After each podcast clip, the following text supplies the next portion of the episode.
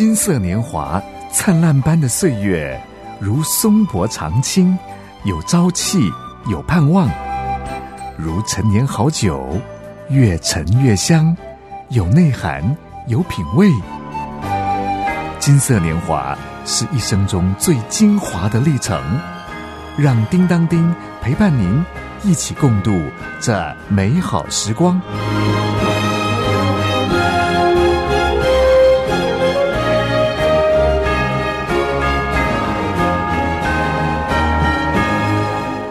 大哥大姐好，我是叮当丁。这几天呢，您有没有每天到户外走个五千步呀？如果有啊，那叮当丁要给您拍拍手。哎，或者是您每天有晒太阳十五分钟啊？哇，那叮当丁也是要给您拍拍手。大哥大姐，不知道您是不是听过，有人呐常常把失智症跟正常老化。的健忘混为一谈的一个笑话。有一位长辈啊，跟叮当丁说：“哎，他最近老是忘东忘西。他呢，自我解嘲说：‘哎呦，是不是得了失智症啊？’叮当丁就问他了：‘那您忘东忘西的事情，隔不久有没有想起来呀？’他说：‘早上忘记的事情，下午啊就想起来了耶。’叮当丁就笑着回答他：“哦，那您不是失智症了，那是正常老化的健忘了。失智症还有别的不同的现象，比方说呢，哎，刚刚发生过的事呢都不记得，倒是小学啦、中学发生的事，可记得一清二楚，如数家珍呢。大哥大姐，在我们的生活里。”除了懂得辨别正常老化的健忘症以及失智症的一些差异之外，再来呢，就是要提高对于失智症议题的认识能力。失智症啊，是因为大脑认知功能渐渐的在减退，这的确哦，会影响到日常的生活，会影响到工作的能力。也会呢产生许多的医疗以及照顾的成本，也更可能会造成照顾者啊在身心方面的种种的负荷。如今呢，失智症的人口逐年的增加，势必啊对社会会造成不小的影响。面对这样的一个影响，该怎么办呢？大哥大姐，上回我们有聊到哦。政府相关的单位有制定，哎，叫什么了？失智症防治照护政策目标啊，很清楚的。二零二五年失智友善台湾七七七啊，不知道大哥大姐您还记得哪三个七吗？啊，也就是说，希望我们民众有百分之七以上对失智症有正确的认识。以及友善的态度。其次呢，希望失智症的人口有七成以上能够获得诊断，能够获得服务。还有呢，就是希望失智症的家庭照顾者有七成以上可以获得支持和训练耶。嗯，如果啊有百分之七的民众对失智症有正确的认识，那么这个对于早发现。早诊断、早治疗，绝对有很大的帮助。这些呢，都是友善失智的一个行动哦。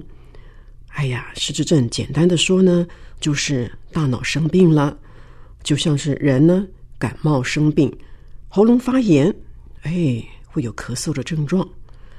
因此呢，失智症啊，要趁早治疗，可以延缓退化耶。也可以减轻失能，这实在是太重要了。哎，在很多的家庭当中呢，有失智症的啦，或者是疑似失智症的一些家属啊，哎，都会有一些的困扰跟问题的。什么样的问题，什么样的困扰呢？哎，他们在问呐，那到底有什么资源可以使用，可以帮助他们呢？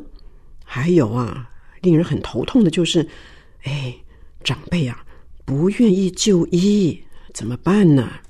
伤脑筋。为了要使七成以上的失智者获得服务，为了要使七成以上的家庭照顾者获得支持，这都是友善失智的一个行动哦。目前政府在推动一个做法，什么做法呢？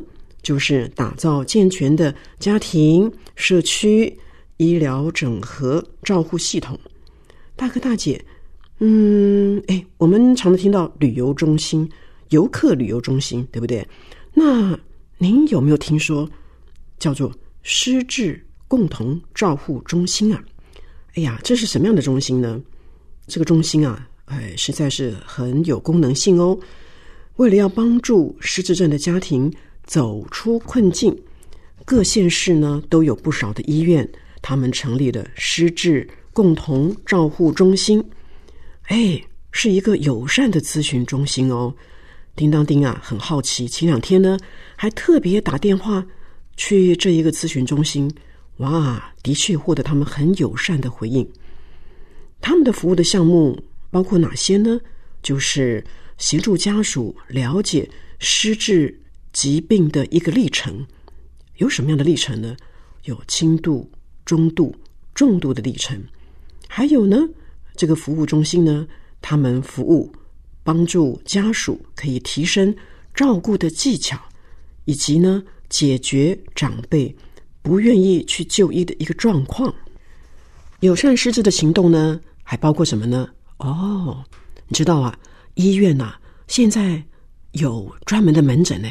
你知道叫什么门诊吗？叫做记忆门诊。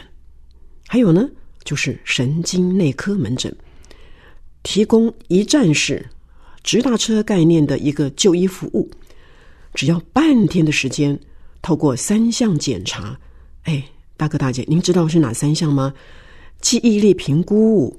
抽血以及电脑断层扫描，只要完成这三项检查，就可以在当天获得诊断。哎呀，减少这些长辈进进出出医院的麻烦，真是贴心的服务啊！一旦长辈确诊为失智症，那么失智的症的这个各管师呢，他就会执行相关的业务哦，包括呢，他要提供相关的咨询。还有呢，跟长辈、跟家属一起坐下来讨论讨论，要怎么样的照顾，以及呢，及早的用医疗来介入。比方说呢，以药物来治疗，缓解退化因子对于身体的一个伤害，让这个精神行为可以获得控制呀。还有呢，配搭非药物性的治疗的照顾策略，比方什么呢？哦，就是物理治疗呀，还有呢，鼓励当事者要勤做运动啊，等等之类的，这样可以帮助延缓退化，而且呢，增进认知哦。各管师同时呢，也会提供照顾者适当的照顾技巧，以及给他们心理上的支持。有的时候呢，照顾者身心疲乏的时候，哎，可以打电话去这个咨询中心，他们呢都会给予非常。有效的一个心理的支持，倾听你啊，鼓励你啊，给你加油打气呀。叮当丁觉得哇，看起来这是一个全方位的服务呢，结合了失智者，结合了家庭照顾者，又结合了社区的医疗专业照护体系。嗯，的确是一个友善贴心的一个服务呢。这样呢，就是希望达到延缓失智。减轻失能、成功老化的一个目标。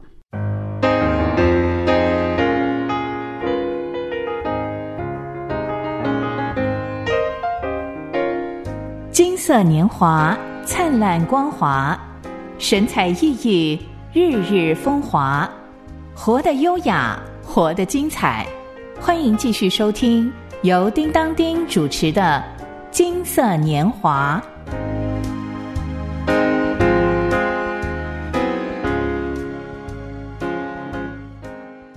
大哥大姐啊，我们这么一路聊下来，有关失智症及早诊断、及早治疗的重要性，您啊势必知道了，对不对啊？那就是延缓失智的进程呢。在这段延缓的进程当中，可以把握几件事情哦。